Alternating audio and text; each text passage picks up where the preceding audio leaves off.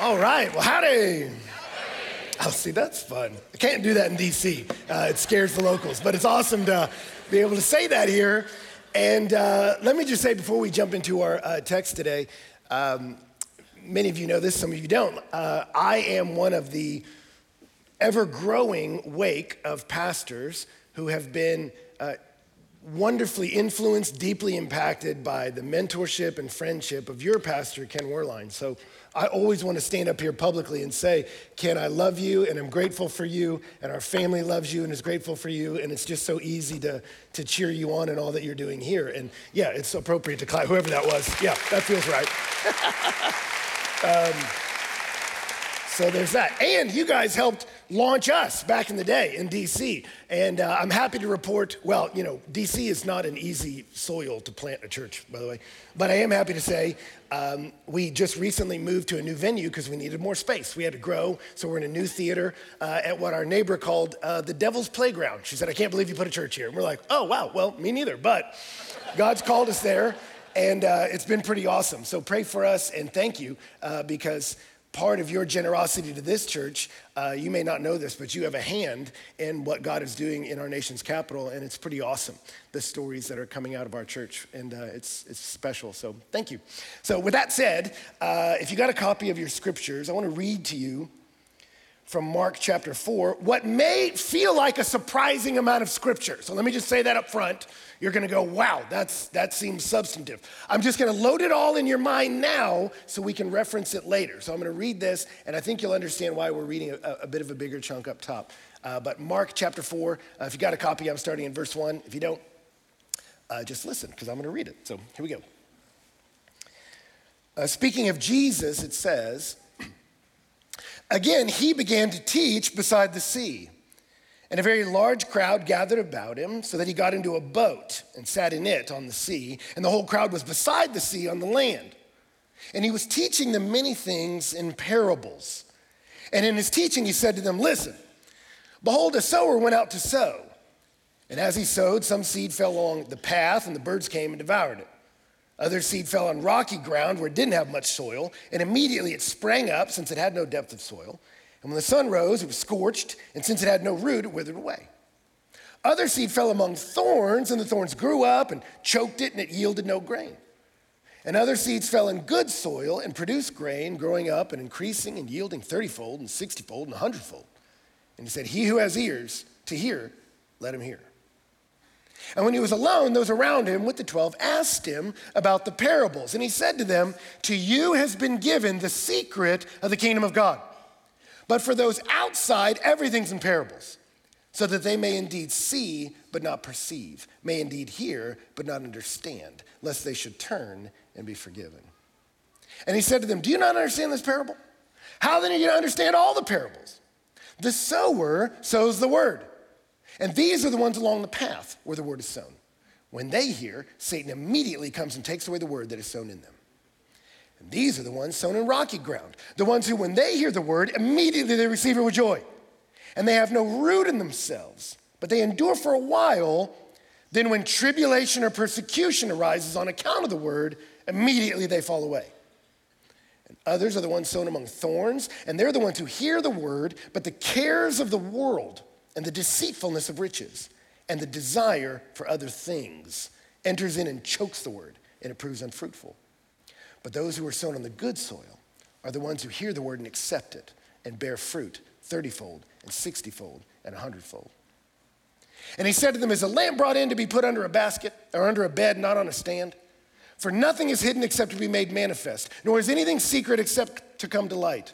If anyone has ears to hear, let him hear. And he said to them, pay attention to what you hear. With the measure you use, it will be measured to you, and still more will be added to you. For to the one who has, more will be given. The one who has not, even what he has will be taken away. And he said, the kingdom of God is as if a man should scatter seeds on the ground. He sleeps and rises night and day, and the seed sprouts and grows, he knows not how. The earth produces by itself, first the blade, then the ear, then the full grain in the ear. But when the grain is ripe, at once he puts in the sickle, because the harvest has come. And he said, with what can we compare the kingdom of God? Or what parable shall we use for it? It's like a grain of a mustard seed, which when it's sown into the ground is the smallest of all the seeds on earth. Yet when it's sown, it grows up and becomes larger than all the garden plants, puts out large branches so the birds of the air can make a nest in its shade. And with many such parables, he spoke the word to them as they were able to hear it. He did not speak to them without a parable, but privately to his own disciples, he explained everything. Well, Lord, I pray for us that parts of this text would be true of us, that we would have ears to hear. And Lord, as we hear, we'd be changed as a result. And family, I want to invite you, if you're willing, to just take a minute and you pray and ask him that. Say, Lord, please teach me today.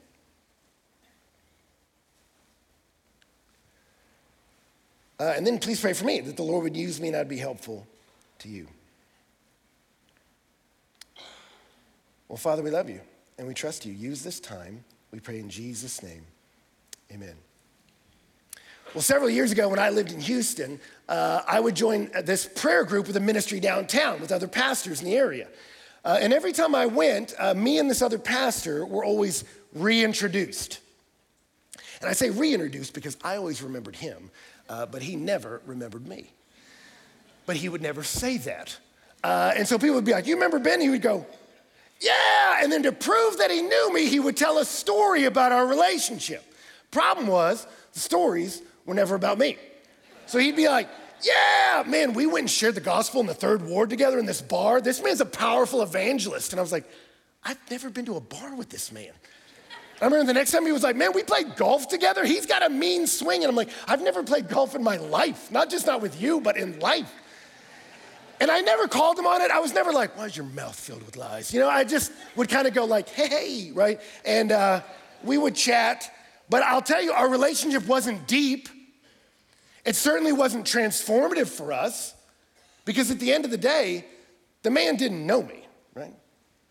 Now, why do I say that? Because Jesus is very popular. I don't know if you know this. He's as popular as ever. Katy Perry's got his name tattooed on her wrist. Bieber's got his name on his ribcage. Miley Cyrus just sang, I Got So High, I Met Jesus.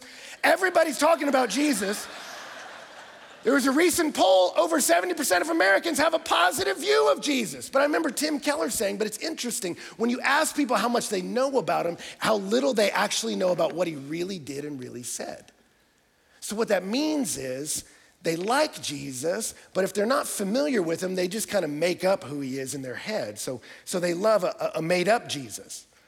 But the problem with your own personal Jesus is he can't confront you.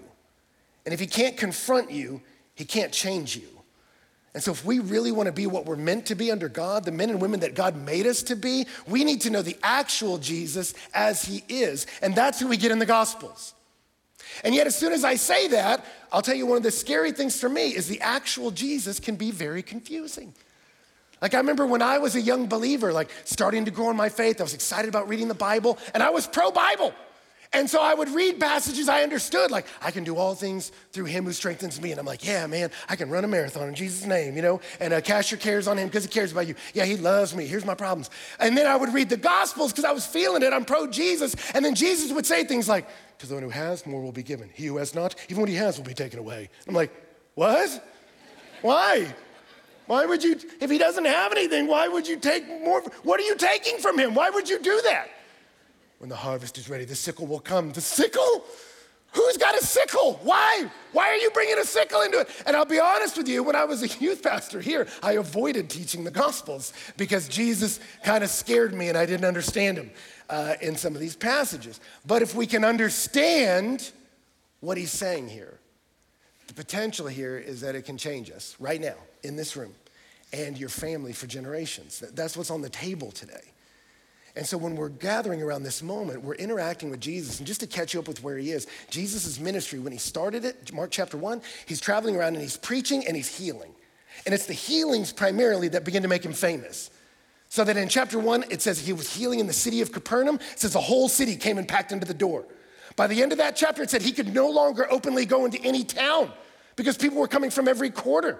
And by chapter 3, it says a great crowd followed him from Galilee and Judea and Jerusalem and Idumea and from beyond the Jordan, from around Tyre and Sidon. And he told his disciples, get a boat ready because of this crowd, lest they crush him, because he had healed so many that all who had diseases pressed around him to touch him.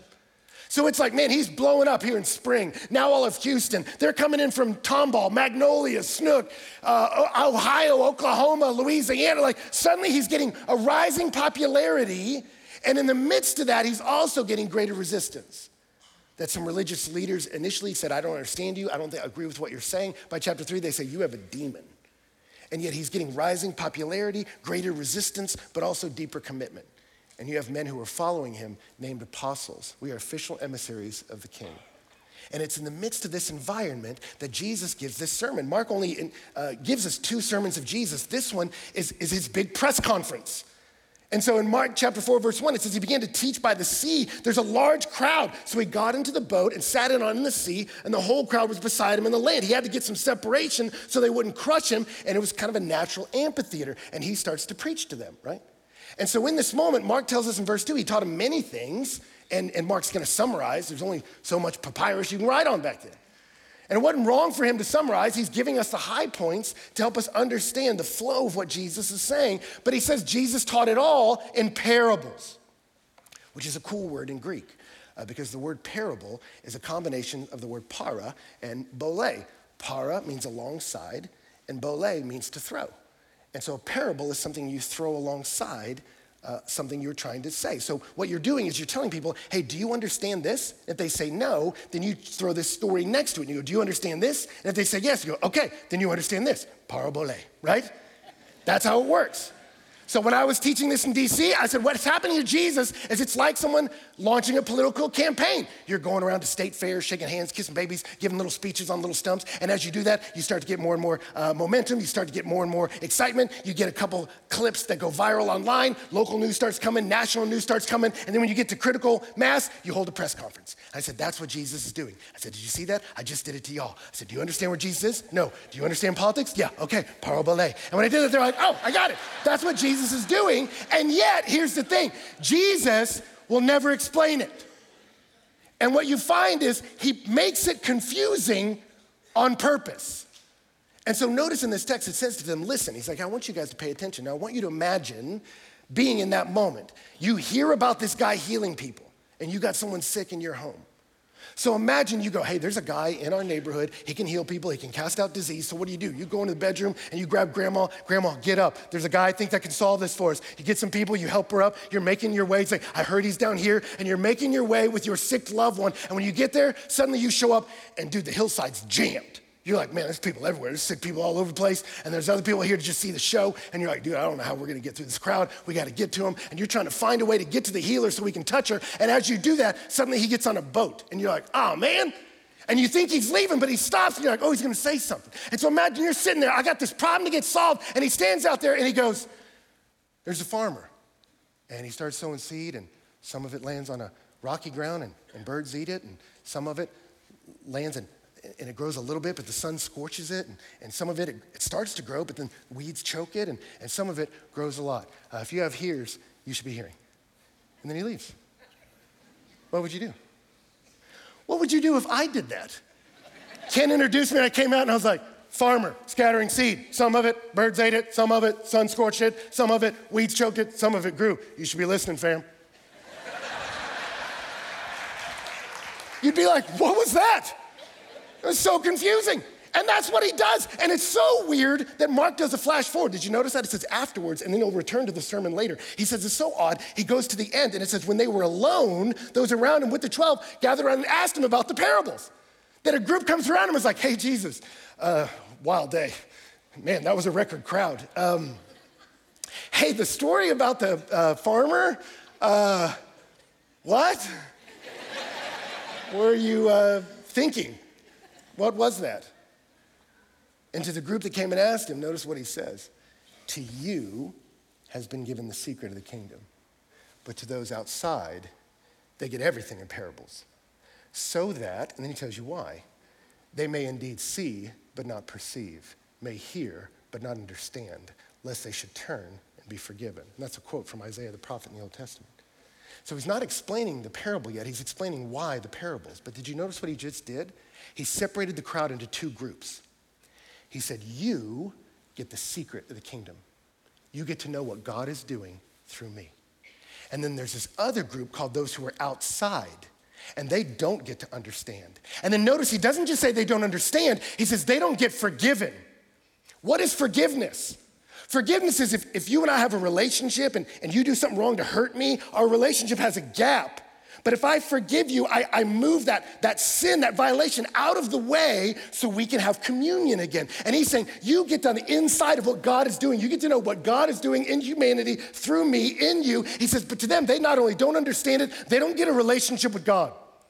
So suddenly it matters a great deal which group you're in. And the million-dollar question is, how do you go from outside to inside? What's the difference between the crowd who doesn't get forgiveness and the crowd who gets to know the thoughts of God? Well, it's not who heard the sermon, because they all heard it. And it's not who really gets it. Did you notice that? It's not like some group was like, oh, farming, amazing, love it. And the others were like, what? Like, no one got it. This group came to him because they didn't understand it. So when his sermon was over, no one understood it. Everyone was in jeopardy of going home and going, hey, babe, how was the healer? Well, it was weird. He got in a boat and started talking about farming. Like, no one understood what he was doing. So you go, what's the difference? It's not who heard it, and it's not who understood it. What makes all the difference in the world?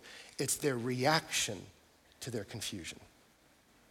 That this group, when he started telling these stories, and they realized he's not healing anybody, they were sitting there with just their problems they wanted solved. I wanted a little spirituality in my life.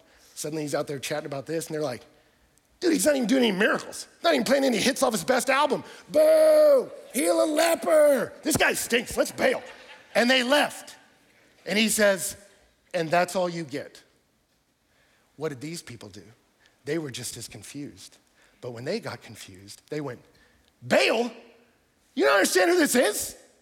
This dude's commanding demons to flee. This guy's commanding sickness to flee. He's doing things that only God can do. So no, I don't get it either, but I want to understand it. I want to know him. And so y'all take off. I'm going down there. I'm going to try to get near that boat. I want to understand what he's saying. Will you explain to me what on earth was going on? Because I don't get it, but I want to know. I'm here because I realize I don't understand. I don't know what God is doing, and you just might. And even though I don't get it, I'm moving towards you with my confusion, not away. And he says, you're the one who gets the secret. What's the difference? It's a heart that's humble and hungry for him. He says, to you, I'll explain it. Of course you didn't get it. That was the point. I made it just hard enough to reveal your hardness of heart. That's why he told parables.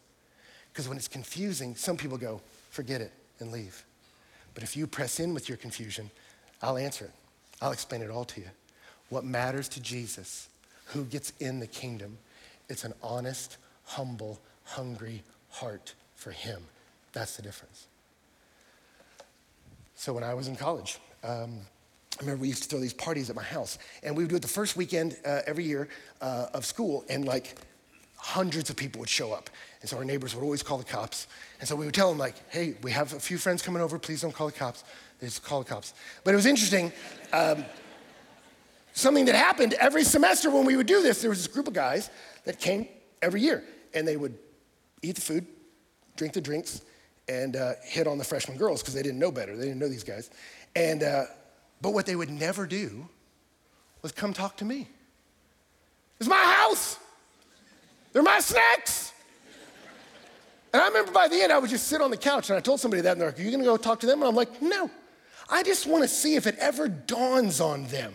You know, I don't know the guy running all this.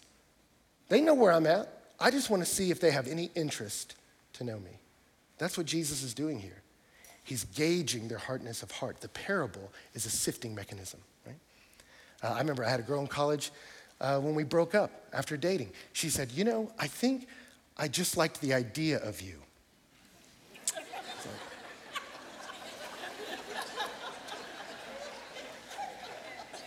it sounds like there's a compliment in there.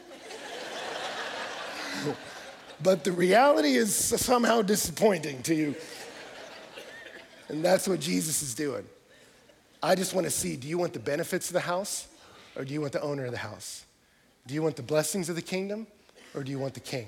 That's what he's doing. If you're just here for the bread and the miracles, that's cool, man. I'll give them to everybody.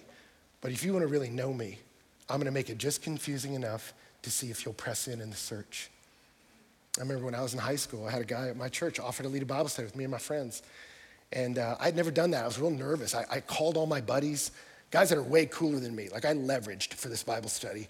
And these guys showed up, and this dude from my church sat down, told them all that he did a lot of drugs in college, and that was his intro. And then he came to Christ and gave away all his drugs to his friends. And I'm like, where is this going? And then he was like, hey, here's the deal. If y'all want to do this, he said, this is how this is going to go. Y'all are freshmen. He said, sophomore year, this thing will grow. Junior year, it'll probably be big. Senior year, probably be 2 or 3 of you guys. And I thought it was the weirdest opening speech. I mean, when guy was leaving my house, I was like, thanks for coming. I'm so sorry. I barely know him. And off they went. And, but you know what? He was right. It just grew by orders of magnitude sophomore and junior year. And by the end, it was only a couple people left. And so here Jesus, at the beginning of his ministry, says, this is how this is going to go. A lot of people are going to want to come here, but it's just a few that really want to know me. Do you want to know me? And so he says in verse 13, do you not understand this parable? How are you going to understand the rest of them? He's like, you're not going to understand these. And what's crazy is he tells this story, and many of you are familiar with it with the seeds, but what's amazing about the story is it's playing out actually in this room right now. That's what's so wild about this story. It's like, I'm not just explaining what happened then or what happens propositionally when you go home. Like, it's playing out right now. He said there's 4 kinds of responses to the word about Jesus. He said the first one is immediate rejection. He said it's like throwing a seed onto the concrete. It's just going to bounce off. He said, not some people, when the word of God is spoken in their midst, it just bounces off their heart. It's not getting in. That's the person in this room who's been on their cell phone this entire time. That you came in here and you're like, I don't care. I don't care who's talking. I don't care what they have to say. There's just an apathy. I'm here just trying to check in on my socials, see how the game's going. I'm doing something else. So there's an apathy that the word just never gets in. Or there might be an animosity. There's some of you here, you're like, I don't want to be here. My parents made me come. My friend lied to me. They promised me brunch, and now suddenly I'm sitting here with you. And you got some issues with church or maybe issues with me or something. You're just like, it's not getting in. Boom, like a seed off of concrete. He said, that's some people. It's an immediate rejection. He said, but there's other people. It's also rejection. It's just not immediate. He said, in this group, it's rejection because of pain. He said that the word of God lands, and then when it lands, they like it. They receive it with joy, but the minute they get persecuted because of this word, they abandon it. This is the kid at camp. I preached at many camps growing up, and you would preach, and by the end, Thursday night, everybody got saved, right? They're all like, I love Jesus. You guys seem nice. Your music's great. I love Jesus too. We're all in for Jesus. And then the last sermon, you're like, all right, so then when you go back to school, you tell your friends, I'm all in for Jesus. And you see a group of them go, no, I am not doing that. Absolutely not. They will make fun of me. So no thank you. This is the group of people that when your coworkers ask you what you did this weekend, you will not mention this. You'll tell them about the game. You'll tell them about what you do with the kids. But you don't want to mention something associated with Jesus because they might persecute you. They might make fun of you. He says, there's some of you that you receive the word with joy. You go, I think there's some answers here, but if associating with Jesus costs you anything, I'm going to drop, And he says, there's this other group that it's not pain, it's pleasure, which is a strategy for an enemy. Like if I'm trying to get something out of your hands, there's 2 ways I can do it. First way is pain. I can just say, give me that. You're like, no, I'm going to give it to you. I'm going to take it. I'm going to punch you in the face. I'm going to get you. You're like, no, I'll never give it up. Like persecution is one way to get out of your hand. The other way is to go, oh my gosh, dude, look at this dog. And you're like, what is he doing? That's crazy. You're like, hey, dude, you're blowing up. You're viral. Oh, that's crazy. Hey, dude, have you finished your assignments? No, I got to get that done. Oh my gosh, I got to make some money. I got to do this. Do they like me? Do they see me? Do they notice me? And you don't even realize you dropped him. You just got distracted. Did you notice what Jesus said? By other things.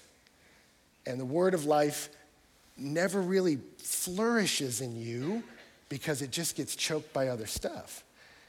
And none of this matters on how much you've gone to church, right? That doesn't really make the difference. Like you can go out in this parking lot for a year and just hammer apple seeds into the concrete. You're not getting a tree.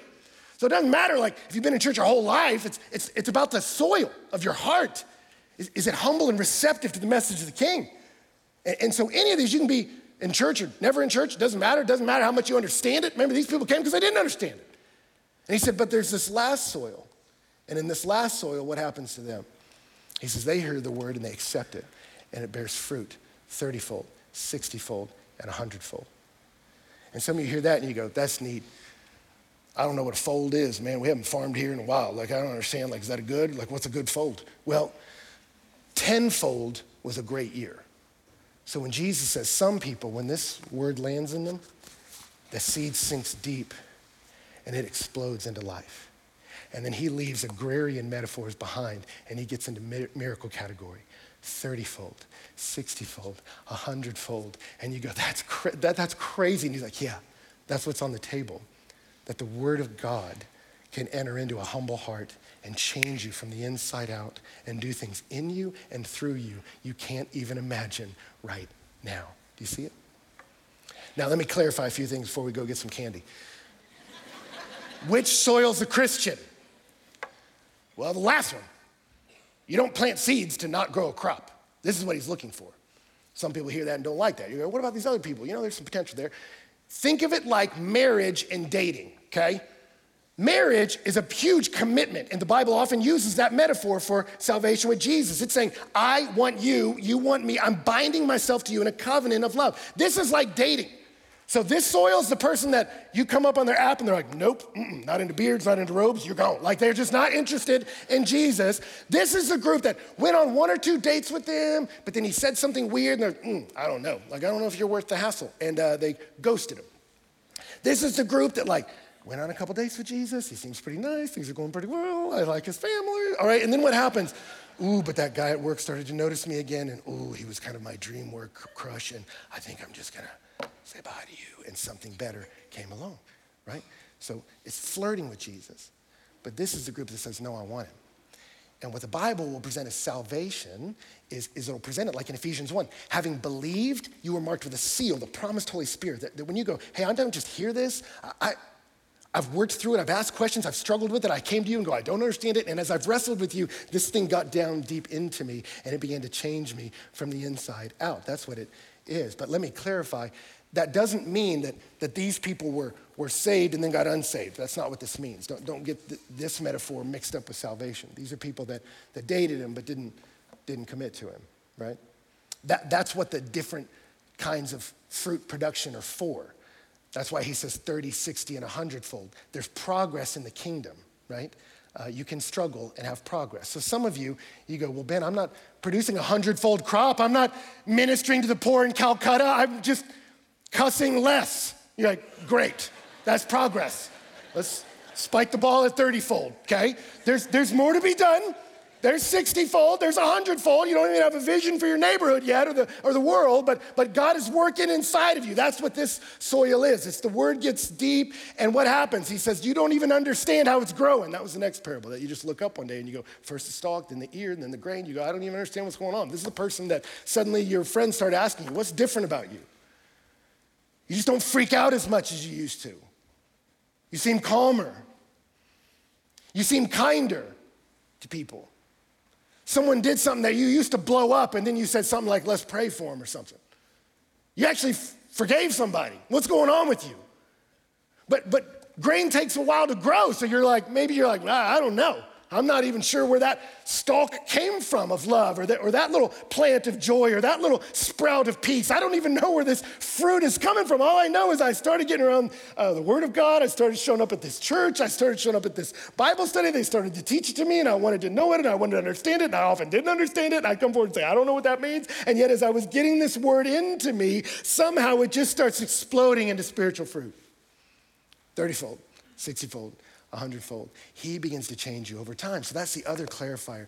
It's not so you got to produce in order to be a Christian. That's what some people do with this. That Jesus is walking around like a fruit inspector going, I'll take that tree. That tree's crushing. That tree, you're gone. No, that's not it. Don't miss the point of the story. The point of the story is not how much fruit you produce. The point of the story is he produces it in you. What's the point? The condition of the soil. Do I have a heart that wants him? You may not understand a word of it.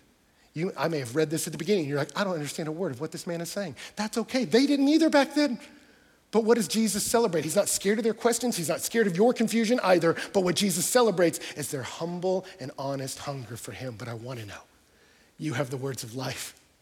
I don't get them, but I think you're the man because no one changed history like you. And I want to know you. And Jesus is like, that is the heart I'm looking for.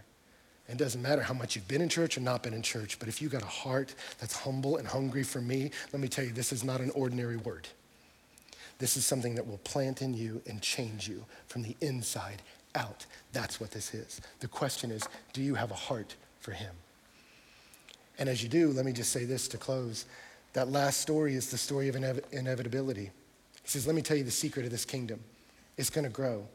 But then here's the secret. The secret of the kingdom was not that there was a kingdom. It's all through the Old Testament, the kingdom's coming. But back then, they thought it was going to be a military coup. Messiah comes in, wrecks shop, kills all the oppressors, and sets up a kingdom. And Jesus is like, no, the secret of the kingdom is it's not a military coup, it's a mustard seed. It's going to start small. It's going to start humble. But keep your eyes on it because it's going to grow. That's the secret that was confusing. It's the plot of Coming to America. I don't know if you've seen that movie. If you just roll in as the Prince of Zamunda, you don't know if they want you or just want the kingdom. Do they just want your money or do they want you? So you got to come in humble. You got to sweep the floors at McDowell's. You're not even working the fries. But you want to know, does this person just want my stuff or do they want me? And if you want me, all this kingdom comes with me. And Jesus says, I'm coming humble to start. I'm not coming in military coup. I'm coming in mustard seed. I'm not going to bend a bruised reed. And some people are going to hate that about me, but I'm coming in humble because these are the days of grace. I'm not here to judge sinners. If he came to judge you, who could stand? He says, but I'm coming here with grace. I'm coming here with kindness. He will circle back to this metaphor at the end of his life. When he knows he's about to die on that cross, he says, unless a grain of wheat falls to the ground and dies, it remains alone. But if it dies, it bears much fruit. And he wasn't talking about the word then. He was talking about himself. He said, I can stay alone. I got the kingdom. It's mine. I'm the son of God. I don't need the hassle of any of this. He says, but if I just choose just me and God, I remain alone.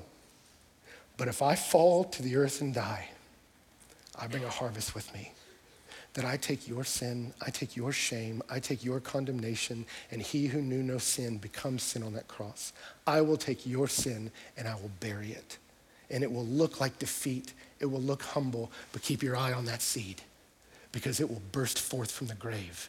And those who put their faith in him, he says, not only do you get a life coach, not only do you get some help in life, you get the King of Kings planting his living word inside of you and changing you from the inside out. And so he will change you now 30-fold, 60-fold, and 100-fold. And in the end, you get to see his face and you are a child of the King by the grace of the mustard seed that became a tree that's welcoming all the birds into its branches. Do you see it? The kingdom's coming. It's inevitable. These are the days of grace. Do you know him? If you're confused, he's not scared of your questions. Just keep coming back. Or maybe you've been here a long time, but you've hardened your heart. Man, beg him to soften the soil of your heart because as you're receptive to his word, he will change you from the inside out. So Father, I thank you that you came and stepped into our story and you did it in history, Jesus Christ, condescending to step into earth, the Son of God, living among men and women. And I thank you, God, that you told us you don't have to be brilliant. You just have to be honest. And I will meet you where you are. So God, I pray for us in this room, just save us from just doing a religious thing, but may we be honest with you. And maybe for some of us, that's just saying, God, my heart is hard against you. I don't trust you. I got disappointment in the soil of my heart. I got frustration with you in the soil. I got hurt. And let me tell you something. He loves that kind of honesty. Don't be scared of it. He's not scared of them coming up and saying, I don't understand you. And maybe for you, the next step is just come back next week. Just keep hanging out with the people who know him and see if this story is really real. For some of you, you go, you know what? I have just been so choked out by other things. I'm obsessed with my money, power, and fame. God, would you invite me to a deeper story, a bigger story? Would you help me? I want real and lasting fruit of love and joy and peace. These pursuits have just brought me anxiety and anger and fear, and I don't want that fruit anymore. Give me a hungry and humble heart. Some of you have never put your faith in Jesus, and this is that moment where what he wants more than anything is you to trust him. Let him be the one who changes you. You don't have to show up here perfect. You just have to show up here honest. And if you believe that he was the Son of God, died for your sin, rose from the grave, and now lives in triumph in heaven, that's what he's looking for, that you go, I trust you. I trust that Jesus. You can put your faith in him today, and then please tell us, let us celebrate with you that a seed is bursting into life. But God, I pray for all of us who know you last, that we wouldn't just make it through this life trying to be safe, but help us, God, be a people who just open our hearts to you and struggle well, and by your grace, we see 30-fold, 60-fold, 100-fold as our neighbors and as our nation hemorrhage with doubt and confusion and pain. I pray they would look to the people of Jesus and say, but in the midst of this difficulty, you're thriving. You got love, you got joy, you got peace. Where's the spiritual fruit coming from? God, I pray we might point them to your living and enduring word for your glory and their good. And we pray that in Jesus' name.